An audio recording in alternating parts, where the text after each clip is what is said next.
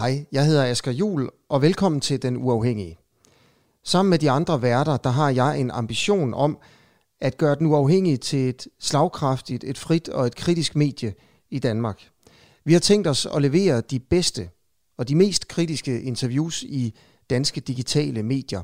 Og det vil altså sige, at vi vil slå radiokanalerne, og vi vil slå tv-stationerne.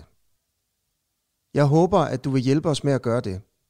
Støt os med et fast månedligt beløb på den uafhængige.dk. Hej og velkommen til Den Uafhængige. Øhm, jamen altså, der er nok mange danskere, der har set Muldvarpen, med Bryggers nye film, øhm, som viser, hvordan Nordkorea er villige til at ignorere internationale sanktioner og indgå i ulovlig våben- og narkotikahandel. I hvert fald, hvis man skal tro på de skjulte optagelser, som der er lavet i filmen. Øhm, og det hele starter jo med, at en førtidspensioneret kok, han infiltrerer venskabsforeningen Danmark, den demokratiske folkerepublik Korea, hvor han kommer i kontakt med medlemmerne. Og du er altså medlem af denne her forening, ikke Nikolaj Åmand. Jo, øh, jeg har været medlem i snart to år nu. Det skal nok passe med april 18, eller sådan noget, jeg melder mig ind. Øh, og kender Ulrik Larsen, eller Mulvarpen, som man jo hedder øh, i dokumentaren. Øh, så ja, man kan sige, at jeg er relevant at have med. Så I har været med til møder sammen, simpelthen? Ja, øh, nu var han ikke, han var ikke på alle medlemsmøder faktisk, han var lidt fraværende. Øh, men jeg har mødt ham også privat. Jeg husker tydeligt en gang, vi går sammen øh, på Nørrebro, os to alene, og sidder og snakker om DDF Korea, og lidt om, hvordan du kom ind i det og sådan noget, spurgte han mig om, og det er meget sjovt. Vi har endda øh, messenger-samtaler, jeg har taget screenshots af nu. okay. Jamen altså, altså jeres forening bliver jo også sådan lidt udstillet på en særlig måde i denne her dokumentarfilm, kan man godt sige. Så derfor er du selvfølgelig spændende at høre fra. Øh, men, men jeg kan jo indledningsvis lige sige, at, øh, at øh, jeg troede først, at jeg skulle interviewe øh, formanden for foreningen, Anders Christensen, men fik så at vide øh, her for ikke alt for lang tid siden, at, at det skulle være dig i stedet for. Du er jo altså det yngste medlem af foreningen, 17 år gammel. Yep. Øhm, så, så jeg må sige, at jeg, jeg blev sådan lidt nysgerrig på, hvem du er, og, og, og, og hvorfor du går så meget ind for denne her sag og sådan noget, men, men det kan vi også komme ind på. Øhm, det første, jeg gerne vil høre, det er sådan, hvad er, hvad er, hvad er din reaktion på den dokumentarfilm, da du så den første gang? Ja, altså for mig var det jo endda før jeg så den, fordi jeg fik allerede at vide, øh, først i, allerede i september, det vil sige en måned før den kommer ud, at øh, Ulrik Larsen er en spion, øh, han infiltrerede vores venskabsforening og så videre og så videre. Allerede der begynder jeg at gå og gruble lidt over, om det skulle det er lidt et chok, ikke? Og så, så allerede to-tre dage inden dokumentaren kommer på offentlig fjernsyn, der ved jeg så godt, at der er en dokumentar, der bliver produceret. Øh, og jeg går meget og tænker over, hvad hvis jeg selv er med i den og sådan noget. Det skulle ikke undre mig, at øh, han havde optaget mig med skjult kamera også. Øh, for ligesom at lave lidt sjov med at se den her skøre unge dreng her, ikke? Øhm, men jeg var så ikke med i den heldigvis. Eller det ved jeg ikke, om man kan sige heldigvis. så, men det er sådan min, det det, jeg har gået og tænkt over. Øh, det er min reaktion på det. Ja, altså hvor mange møder har I været til sammen? Øh, jeg tror højst et medlemsmøde, og så to bestyrelses, fordi jeg, jeg er observerende medlem i bestyrelsen, så det er de mest aktive øh, medlemmer i foreningen, så ja, jeg mødte ham et par gange privat også. Ja, og altså du vil jo gerne, du vil jo gerne være øh, med i det her interview, fordi du også vil vise, at Mads Brygger, han lidt tager fejl, kan jeg forstå. Altså, han har i hvert fald udtalt, øhm, at jeres forening, det er en harmløs klub for aldrende hippier, som burde være stået af den biologiske bus for længe siden. Og altså, det siger han i Berlingske, og i dokumentarfilmen kalder han foreningen en flok deprimerende mennesker, en bizarre underverden af danske seniorborgere, som oprigtigt støtter det nordkoreanske regime. Øhm, har han ret i det? det vil jeg ikke mene. Han har jo selvfølgelig en pointe, en lidt satirisk pointe, kan man sige, øh, fordi der er jo i sådan generelt den, den radikale venstrefløj, er der jo øh, åbenbart hver tiende menneske, du tager, så er der fem af dem pensionister, og tre af dem spioner. øh, ej, men i vores forening, der er der primært ældre mennesker, øh, nostalgikere og sådan noget. Men, men der er jo også unge mennesker, som, som jeg føler, at han fjerner fokus fra. Øh, jeg er en af dem for eksempel, vi er også andre, øh, et par stykker under de 25. Så, okay. så, så der er, øh, der er to-tre stykker under 25? Øh, ja, vi er tre personer indtil videre under 23. Øh, Hvad så kender jeg så også en... Hvad er gennemsnitsalderen i foreningen? Ingen idé. Nok de 50 år måske. Okay. Så det er en ældre forening. Altså, vi, vi, i videoerne fra møderne, der kunne man godt uden at træde nogle over tæerne sige, at det ligner mere, at måske gennemsnitsalderen er, er 60 eller 70. Men... Ja, men det sjove ved det er, at jeg kommer først i 2018, og jeg er enig med, at de klip, jeg har set fra møder før 2018, det er lidt pensionistforening. Øhm, men, men efter jeg har været med, så har det været, jeg synes at vi har haft nogle gode møder med spændende diskussioner og meget livlig atmosfære, som ikke bliver vist i dokumentaren, og det synes jeg er lidt synd, at man så får det indblik af, at det alle sammen er noget stagneret noget. Mm, mm. Men altså, jeg er heller ikke aldersfascist på nogen måde, så, så det gør så videre. Altså, har dit, altså, har dit forhold til Nordkorea ændret sig på nogen som helst måde af at se denne her dokumentarfilm? Altså... Overhovedet ikke. Øhm, det vil jeg ikke mene. Det, selvfølgelig er det jo en sag, hvor man er vant til at høre alverdens kritik, og jeg, er også, jeg kender jo godt den kritik at de uh, smugler våben og sådan noget. Det er jo ikke, det ved de fleste godt. Øhm, det er ikke dokumentaren, der ligesom har kommet med det på bordet. Så jeg er vant til de her kritikker osv., jeg har analyseret dem og sat mig ind i dem, øh, og derfor rokkede det mig ikke specielt meget i min, i min øh, holdning til, til Nordkorea, at se den dokumentar. Du kalder det en kritik, men altså, man kan også bare have en holdning til, at de smugler våben. Synes du ikke, det er forkert? Ja. Øh, jo, principielt er det jo forkert. Jeg er, jeg er en aktiv, eller ikke aktivist, eller man kan kalde det, men jeg støtter selvfølgelig en fredelig verden uden krig og så videre. Det er også derfor, jeg kom ind i, i hele det med kommunismen og, øh, som vi kan se, og, og hele det med DDF Korea og så videre. Øh, så derfor støtter jeg principielt, at man ikke handler med våben og begår krig og så videre, men man kan sige, det er også noget USA gør, sender våben til Israel, Saudi-Arabien, EU har en øh, forsvars, hvad hedder det der, marked. Så ja, men DDF Korea bliver nødt til at gøre det med de sanktioner, det er pålagt, kan man sige. Så bliver de nødt til at smule våbnene, hmm stedet okay. for at sælge dem. Lad os, høre, lad os høre lidt om dig. Altså, du har så været medlem i to år. Hvad, hvad er det, der gjorde, at du i så ung en alder blev interesseret i Nordkorea og denne her sag? Altså det er et regime på den anden side af verden, der praler ja, man kan... ja, man kan sige, det er ikke ligefrem den mest attraktive sag at, tilhænger, at være tilhænger af. Øhm, det kan man jo se, hvis man ser det i det offentlige billede, så får man ikke spillet pæne kommentarer ud af det i hvert fald. Øhm, det startede jo med, at øhm, jeg kom ind i hele min ideologiske tilhørsforhold med Libyen, øh, Gaddafi og tilbage dengang i 2011. Det var så lidt senere, jeg kom ind i det, men øh, hvor jeg fandt ud af det her med, at hvordan at Danmark blandt andet havde været med til at bombe det her land, og det synes jeg var forkert, og så satte jeg mig ind i det, og fandt ud af mange positive ting om Libyen. For eksempel deres Jamahiriya-system, som er et meget demokratisk system, som man ikke hører meget om, og derfor kom jeg ind i det her, kan man godt lige sige, sådan regime-interessen. Øhm, og derfor kom jeg også ind i Nordkorea og så videre. Så det eksisterer stadigvæk, det land, en af de få lande i verden, der er socialistiske tilbage, sammen med Cuba. Øh, og meget få tilhængere, så tænkte jeg, ved du hvad, lad mig sætte mig ind i det, lad mig kigge på nogle artikler, læse nogle historiske kilder osv. Og, øh, og så kom jeg pludselig ind i det, og meldte mig ind i foreningen der i 2018, for jeg følte, det var en sag, jeg blev nødt til at kæmpe for, for der er ingen andre, der tager kampen. Mm. Altså man, man kunne kalde det socialistisk, men man kunne også, altså Human Rights Watch kalder det et af de mest undertrykkende autoritære regimer i verden. Øhm, altså man kunne måske godt spørge dig, øh, altså er du, er, betragter du dig selv som, som marxist eller socialist, eller hvor står du ligesom henne? ja, jeg betragter mig selv i, som marxist-leninist, og lidt maoisme kan man også øh, sige, jeg er tilhænger af. Jeg er ikke jucheist. Hvis man kender juche, så er det en Nordkoreas statsideologi. Mm. Øhm, men det mener jeg ikke, jeg kan støtte som dansker, fordi det, det er noget meget geografisk, øhm, hvad kan man sige, unikt. Synes du, synes du at, øh, at Nordkorea er betragtet som et øh, kommunistisk land, marxistisk? Øh, ja, det vil jeg mene. Øh, der er jo både kritik fra højre og venstre, kan man sige. Der er mange kommunister, som siger, at de har forladt vejen for længst og blevet fascistisk diktatur, for eksempel. Øh, men det vil jeg ikke mene, fordi at, øh, jeg har læst en del Marx. Øh, ja. han, har, han skrev meget om, at socialisme det er det her med arbejderråd, arbejderkontrol. Det er også det, der blev kaldt sovjeter i, i Sovjetunionen. Men det har man også i Nordkorea, øh, de her folkeforsamlinger og arbejderkomitéer på hver arbejdsplads, hvor man demokratisk øh, har indflydelse på sin dagligdag og sine produktionsmidler. Mm. Ja, altså en ting, jeg undrer mig lidt over, det er, at altså, hvis jeg har forstået marxisme rigtigt, altså så, og hvis jeg har forstået Nordkorea rigtigt, så, så er det gået hen og blevet et monarki. Altså at, at ham, der er i familie med, med den gamle Kim, han overtager ligesom styret. Øhm, og marxisme i sin oprindelige form, det gik ud på at udslette klasseskæld.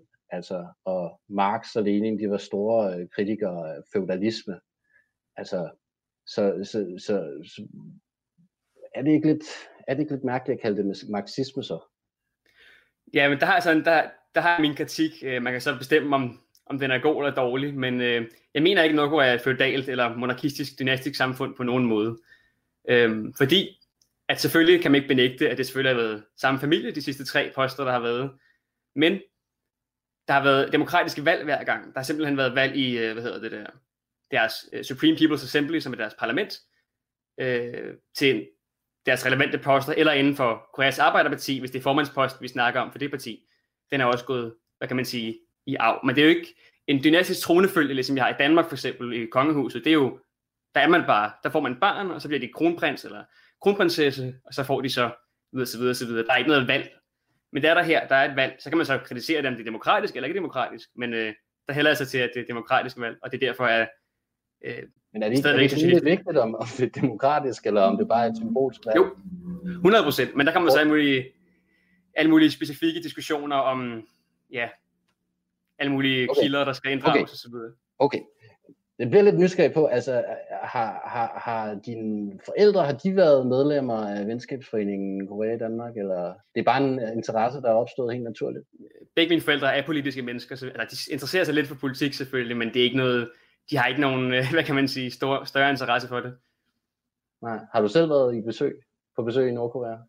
Nej, jeg skulle været dernede i år faktisk, øh, men så kom corona, øh, så det er ja. lidt, lidt ærgerligt.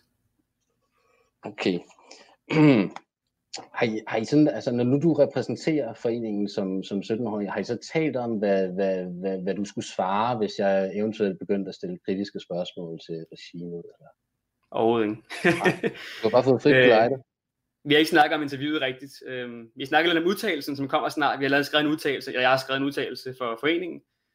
Øhm, sammen med, med en anden kammerat, en kammerat. Øhm, Øh, men der, den snakker vi lidt om, for man Anders og jeg. Men lige det her interview, det er ren impro. okay. Jamen fedt. Øhm, jamen altså, det vil være, måske være oplagt at spørge også, hvis du kender ham, og jeg har samtaler og så videre. Altså, hvordan, hvordan, hvordan er forholdet til den her pensionerede, førtidspensionerede kok? Øh, hvordan er dit forhold til ham efter dokumentarfilmen? Faktisk lige da jeg fandt ud af det, øh, ikke da han var, da han var meldt sig ud af foreningen og sådan noget, det var ham selv, der meldte sig ud. Øh, det der med, det var noget med, at han havde været infiltreret og sådan, det, det tænkte jeg ikke så meget over. Men da jeg så fandt ud af, at han havde lavet en dokumentar, så blev jeg faktisk ret sur øh, det øjeblik, fordi det er meget psykisk, men man kender en person, som så ikke har været den, den person, som de har udgivet sig for. Øhm, det gør et eller andet i hovedet, men, men nu er jeg så kommet over, det var lige kort, øh, lige en dag eller to, og jeg var lidt red indeni, men nu er jeg så kommet over det, og tænker, ved du hvad, det er, hvad det er. altså. Okay. Altså, så du er, du er ikke vred på ham? Egentlig ikke. Øh, selvfølgelig kan man sige, jeg er jo ikke stor fan af dokumentarens, øh, hvad kan man sige, hvad, hvad den anklager DDF Korea for, og han har selvfølgelig gjort noget negativt ved, at han, han, han skader samarbejdet og solidariteten med DDF Korea. Øh, men ja, det er ikke fordi, jeg som person afskyr ham eller noget. Der er jo mange personer, som, som hvad kan man sige, holder strukturerne oppe. ja, okay. Hvor stor, hvor stor tror du, øh, hans forbrydelse er i Nordkoreas øjne? Altså, det er, jo et, det er jo et regime, der straffer deres fjender ret kontant. Jeg ved, at, øh, at både KFA er begyndt at skrive mange dårlige ting om ham. Ikke sådan øh, skadeligt, eller sådan, hvad kan man sige, troende ting over for ham, men de er begyndt at skrive, kalder man løgne og sådan noget, ikke? Og også for DDF Koreas øh, kulturkomité og dem, som, som vi er i kontakt med, Mm. De, øh, de begynder at skrive om dokumentaren nu, ikke? og hvordan den er iscenesat og så videre. Men du mener du, han er en løgner? Jeg mener, at øh, dokumentaren er ja, iscenesat og udplukket. Jeg vil meget gerne, øh, jeg ved, jeg har hørt et sted fra, at Mads Brygger har været i tv og sagt, at han ikke vil udgive hele klippene, altså det rå, det rå data, eller hvad kan man sige, det rå video. Det synes jeg er meget mistænksomt. Øh, rå så bliver det sådan lidt iscenesat. Hmm? Rå video er hvad? Altså alle de skjulte optagelser af samtaler videre. Okay, altså, men, men vi har vi ser jo de optagelser, som vi ser. Mener du, mener du så, at, altså, mener du, dem du ser i dokumentaren, mener du, at de er opsatte? Ikke opsatte, men jeg mener, at man kan godt øh, redigere en, og den er redigeret i, således, at øh, den præsenterer en fordrejet sandhed. For eksempel samtalen med den svenske ambassadør, Ri, øh, Hakchalri, som han hedder. Øh, der er der meget få bidder af den. Han har så selv været ude og sagt, at den er iscenesat, og faktisk, han får nogle han giver nogle, i dokumentaren giver han nogle billeder til Ulrik med de her faciliteter, de skal producere i. Men ham, ambassadøren har så været sagt, at det er omvendt. Det var Ulrik, der kom og gav ham papirerne. Så er det så filmet og sat sammen på en måde, hvor at, øh, at det får ham til at udstille dem, som om at han har været en del af det. Ham her mm. ambassadøren. Okay, okay, okay.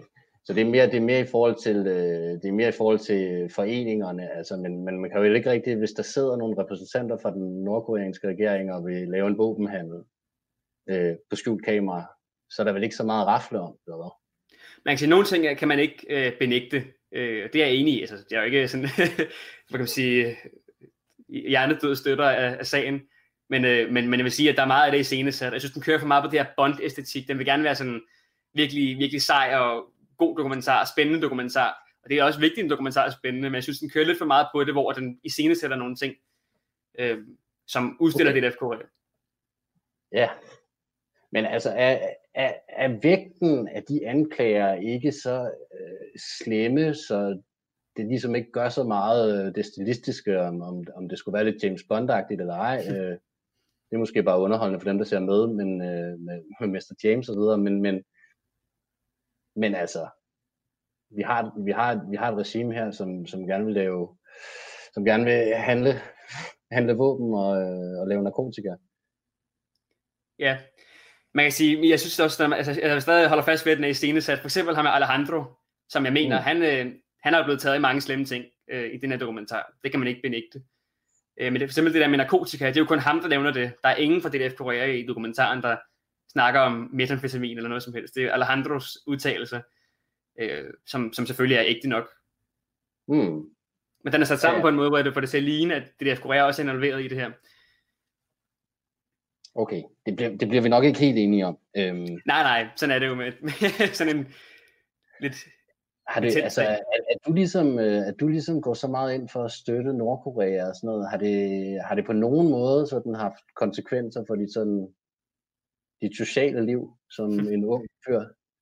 En ung som fyr i Danmark, som måske også øh, bare kunne gå til fodbold eller eller andet?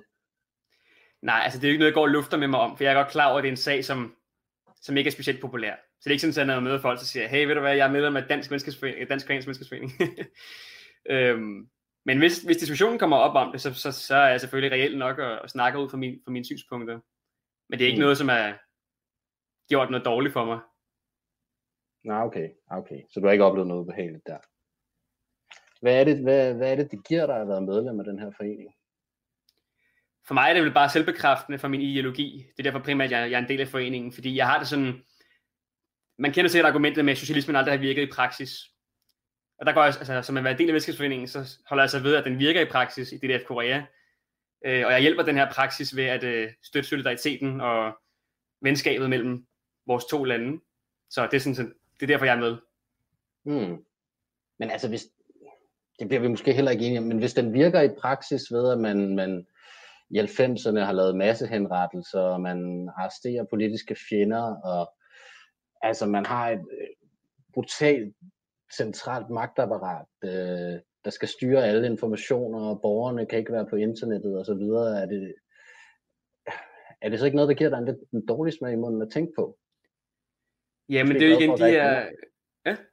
Måske bare glad for at vågne op i Danmark. Jamen, det er jo de her igen, de her meget specifikke diskussioner, man kan tage op med en masse kilder om, øh, hvordan var det i det her, og henrette de der politiske fjender, har de fangelejre og så videre. Der indtager jeg så selvfølgelig de standpunkter, hvor jeg mener, øh, lidt kontroversielt, at i de, den del af, af sagen, ikke? hvor jeg tager deres standpunkt. Og det er netop, fordi jeg holder mig meget til det her med det folkemagt, de her folkeforsamlinger, folkekomiteer, det er sådan set mit største øhm, wake-up call, det, er det her med, at de har en forfatningssikret demokrati, som slet ikke bliver snakket om i hverken Mads Bryggers dokumentarer eller medierne eller noget som helst. Nej. Ja, men jeg, tror jo, at det var i 2008, de revisionerede deres forfatning, og så slettede de alle referencer ja. til øhm, kommunisme, som jo ligesom er grunden til, at du støtter det her regime. Øhm, og i stedet for, så lavede de referencer til Songun, altså denne her doktrin, der handler om, at militæret er først, og de skal bruge alle deres penge på, på våben og så videre. Altså, så det er bare de der bånd til, det, det, det rører der overhovedet ikke, at de der bånd til kommunisme lader til at blive klippet lidt af det her styre. Ja, lige det argument her, nu har jeg, ja, det er lidt, øh, desværre ikke så mange, der læser øh, DKP's partiblad, men jeg skrev en god artikel i til det blad, hvor man nævner netop det her med, med de fjernede fra forfatningen, fordi min kritik af det er, eller mit grund til, at jeg kan stå ved det, det er i Sovjetunionens forfatning, fra jeg har kigget den igennem, jeg har kigget mange socialistiske landes forfatninger igennem, Rumænien, DDR osv. Ingen af dem nævner kommunismen, de nævner socialismen og kommunistpartiet, men ingen af dem nævner samfundsstatet kommunisme. Og det er netop fordi, at socialistisk forfatning skal afspejle realiteten i landet. Og realiteten er, at det er socialistisk land indtil videre. De har ikke ophævet klasseforholdene. Øh, om de så vil arbejde hen mod det, det er så en del af Koreas Arbejderpartis øh, vedtægter osv. Men det er ikke noget, jeg har læst. det, er mm. ikke, det er ikke så nemt at få fat i. Øh, det kræver nogle studier.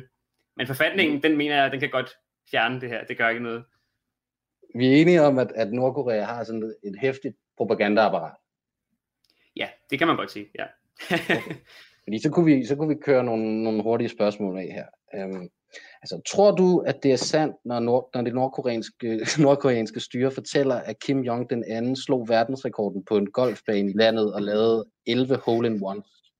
Nej, det tror jeg sgu ikke på. Men det er også, den kommer ikke fra DDF Korea, den der. Den kommer fra et satireblad i Sydkorea, som er blevet kørt op på, på et plan, hvor man tror, det Okay, Jamen, så, lad os tage en, så lad os tage en anden en. Altså, fik I tage jeres eget nyhedsbrev? Øh, altså, der er et nyhedsbrev i jeres forening fra april 2020, hvor I skriver, at jeres venner i Korea i slutningen af maj oplyste jer om, at man ikke har nogen som helst smittet eller dødsoffer under corona. Øhm, og det skyldes blandt andet, at landet på et tidligt tidspunkt i gang satte en undtagelsestilstand øh, før epidemien udviklede sig. Altså, tror du, at det er rigtigt, at Nordkorea overhovedet ikke har nogen smittet af coronavirus? Det, det tror jeg på, netop fordi det er sådan et um, indelukket land, det er jo et isoleret land. Jeg har fulgt med fra starten af på NK News, øh, hvordan de lukkede grænsen til Kina med det samme øh, få dage, eller i marts, tror jeg det var, da, da den begyndte at blusse op, den her virus, og det tror jeg på, netop fordi landet er så isoleret. Okay. Men de er ret tæt på Kina. Ja, men som sagt lukket grænsen, og de er endda skåret ned på import og sådan noget. Det har været katastrofalt for økonomien, kan man sige, men det har været et middel, man er nødt til at tage i brug, fordi at corona være endnu større problem. Okay. Tror du, at det er sandt, når Nordkoreas styre fortæller, at Kim Jong den anden fik en perfekt score på 300 point den første gang, han spillede bowling i 1994? Det er en af de der lidt platte, øh, hvad kan man sige, satire-historier, som er blevet kørt for langt, men det er ikke nogen i Nordkorea, der tror på det der. okay, men altså det, man hører bare nogle, øh, altså også nye beretninger fra korrespondenter, der læser øh, den nordkoreanske avis, der, der blev udgivet. Øhm, men altså, altså lignende historier. Vi prøver igen. Tror du, at det er sandt, når Nordkoreas styre fortæller, at lederne ikke går på toilettet? De har ikke afføring. Altså, som en konsekvens deraf, så bruger de heller ikke øh, toiletpapir.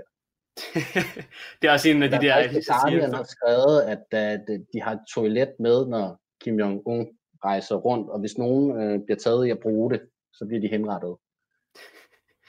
Ja, det tror jeg sgu heller ikke på. Det er en af de der, det er sådan, det er for plat til at være, nu læser jeg også selv øh, mange forskellige kilder fra DDF Korea, Rodong Sinmun, som er Koreas Arbejderpartis øh, nyhedsoutlet, og KCNA, som er deres statsmedie. Det er ikke noget, man finder der. Det er noget, der kommer fra satirehistorier osv. Hmm. Hvad, tror du så, tror du, tror, du, tror du på dem, når de fortæller, at alle i landet er lykkelige? Den er spændende. Altså, det, det er rigtigt nok i deres propagandasange og så videre, så er det, vi er verdens lykkeligste folk og sådan noget. Øh, og det er jo meget subjektivt ting. Jamen, jeg, altså, det vil jeg jo ikke mene. Altså, det, det er for subjektivt til at kunne udtale sig om. Øh, men det er nok bare propaganda, ikke? Altså, man, man, man snakker godt om sit land, meget godt om sit land, netop for at opretholde en, den her, det her billede, ikke? Ja, fordi altså ifølge FN, så er der 10 millioner nordkoreanere, der ikke får nok mad. Det er 70 procent af befolkningen, der så er underernæret, eller lever af madrationer. Øhm, altså, jeg ved ikke, om du har, du... har du nogensinde prøvet at føle dig lykkelig, mens du var sulten? Hmm, det har jeg ikke tænkt over. Mens du virkelig knurrede i maven? Hmm, ingen idé. det er et svært spørgsmål. Nej. Men det er selvfølgelig, altså, det er jo langt fra verdens lykkeligste folk, hvis, hvis, det her, hvis de her kilder er sande. Ikke? Men endnu en gang er der tale om et isoleret land, hvor det er svært at finde ud af, hvad der er altså, hoved og hale på situationen. Så om det er 10 millioner, eller om det selvfølgelig er der, findes der underernæring. Det benægter jeg ikke. Men hvor mange der er, og hvad det gør for landets lykkelighed og så videre, det bliver meget subjektivt og meget arbitrært at snakke om. Mm. Okay. Hvornår har I næste møde i foreningen? Vi har generalforsamling i øh, november, den 3. november, øh, hvor vi, ja, vi skal vælge personer til bestyrelsen, hvor jeg sandsynligvis kommer ind, og min gode ven Alex Beckmann, som også står for. Mange tak. Øh, ja. ja, det kan nok være, at jeg en dag får formandsposten, hvem ved. det vil du gerne.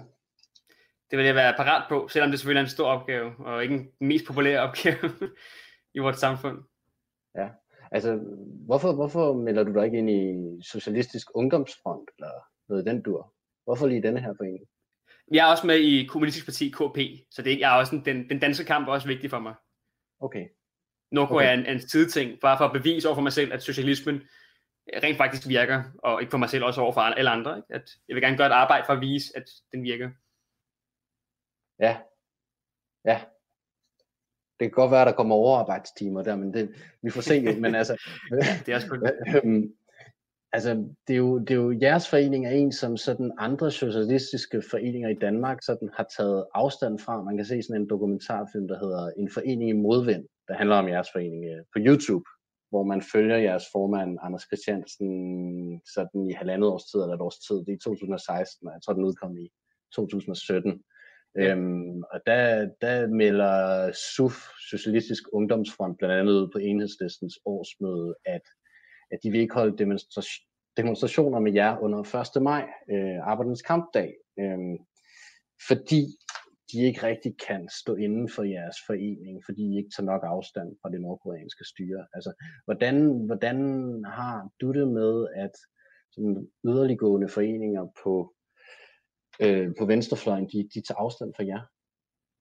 Det synes jeg er en skam. Øh, selv i KP, mit eget parti, de er fjernet øh, samarbejdet i 2016, tror jeg, øh, med vores forening. Netop fordi de mente, at øh, de var for de, netop det, de har fjernet deres reference til kommunismen osv. De havde en masse argumentation, som jeg sidder og arbejder med lige nu.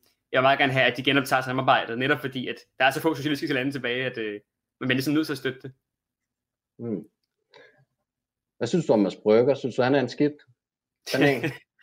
jeg er ikke så vild med hans, øh, hvad kan man sige, satiriske holdning til, til mange ting. For eksempel det røde kapel, som jeg også har set.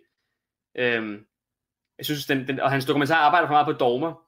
Det her med, at Nordkorea er diktatur, Derfor behøver vi ikke forklare, hvorfor de er diktatur, men så kan vi godt forklare, eller så kan vi godt iscenesætte dem, eller udstille dem som, øh, på den her latterlige måde. Ikke? Frem for mm. at tage en argumentation op og vise, hvorfor for eksempel de her folkekomiteer ikke virker i praksis, film det. Øh, gør, vis, vis, hvorfor at de mener, at Nordkorea er diktatur. Det, det er accepteret dogme, det kan ikke rigtig, synes jeg, sådan et, en skam. Mm. Altså, der kommer, ikke, der kommer ikke særlig mange informationer ud om det her land. Øhm, men du lader til at tage mange af de informationer, du så har skaffet, og så, og så vælge sådan lidt som at stole blindt på dem. Det kunne man så også kritisere dig for. Er det, er det ikke mærkeligt at, at støtte op om et land så meget, når, når, når man egentlig ikke helt kan være sikker på, om det man så læser er rigtigt?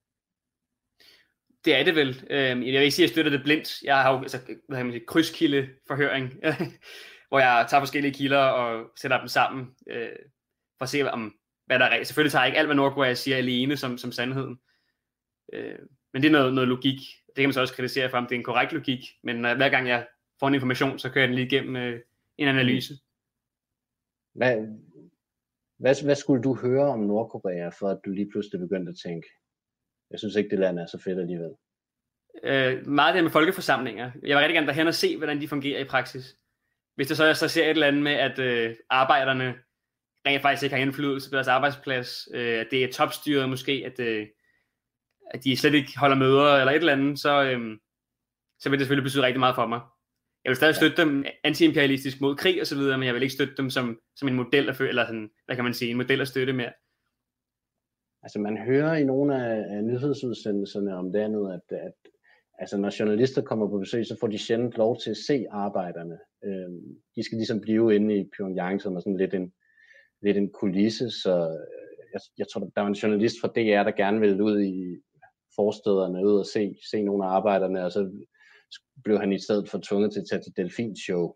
Øhm, altså, øhm, vil, vil du komme i tvivl om, øh, hvad du skulle tænke om, om, om styret, hvis du spurgte, om du måtte se de der arbejdere og se forholdene, øh, men du så ikke fik lov til det?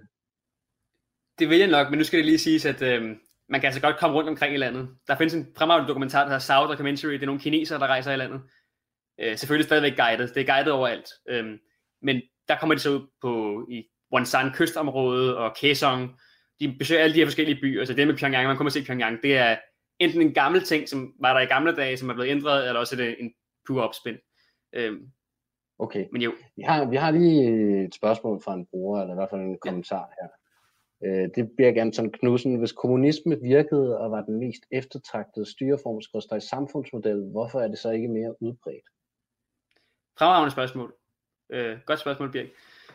Øh, det er også det, jeg sidder meget med selv. Det er også derfor, jeg mener, at jeg er maoist, øh, eller det, man kalder antirevisionist. Fordi at øh, det, der skete, det var, at verden var jo nærmest en tredjedel af verden var øh, socialistisk under den kolde krig. Vi havde både øh, Som- Somalien under Siad Barre, vi havde øhm, øh, ja, Albanien og alle de her, alle de her lande.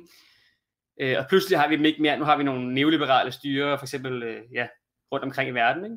Øh, og Kina, som er blevet dybt reaktionært den dag i dag. Og det er jo sket, fordi at det tør, gennem partiet, der har været en revision. Der har været, fordi klassekampen er jo stadigvæk til stede under socialismen, det sagde Marx også. Der er stadig et stort borgerskab, som har deres magt tilbage igen. Og det, det så gør, det er, at de infiltrerer partiet, kommunistpartierne, for eksempel i Kina.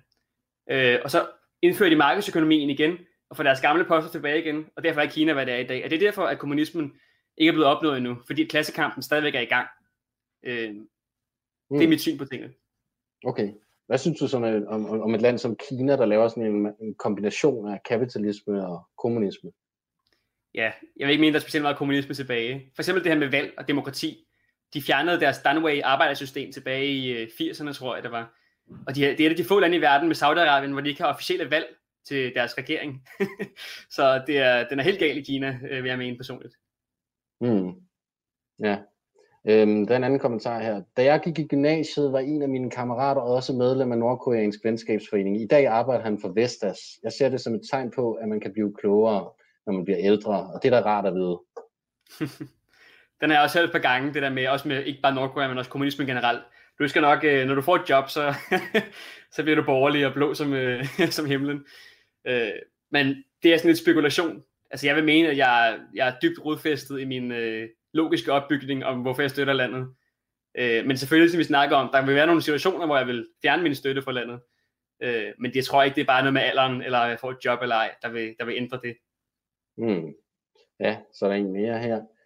Øh, nå, det er Bo igen. Det kan være, at vi skulle lade Bo være der. Men, øhm, men i hvert fald, det, øh, at, han skriver, at han er sikkert ikke medlem om 10 år, der er han nok øh, nyuddannet statskundskab og arbejder i et ministerium. Er det helt urealistisk? Det er jo lidt, vi kan kigge på, øh, hvad, øhm, hvad han hedder nu? Vores, øh, vores øh, sundhedsminister. Anders, eller Søren Brostrøm. Han var jo, han var jo DKU'er dengang. Øh, Dansk Kommunistisk Ungdom. Og nu er han jo øh, sundhedsminister for Sundhedsstyrelsen. Hvem ved, hvad fremtiden Ja. bringer. Men igen, jeg, jeg, jeg tvivler lige nu stærkt på, at jeg kommer til at ændre min holdning øh, om landet. Netop fordi ja. jeg har alle de her... Det er ikke bare, at Nordkorea er sejt, eller det er en, det er en meget anti-holdning at tage, at det er sejt at være imod samfundet og sådan. Nej, det er fordi, jeg har en reel øh, logisk opbygning om, at de er folkeforsamlinger, bla bla bla bla. Så ja, Således klogere. Måske. Vi ved aldrig med Nordkorea jo. Men, øhm, men øh, jeg siger tusind tak, fordi du har lyst til at være med. og tusind tak for at have mig. Hej.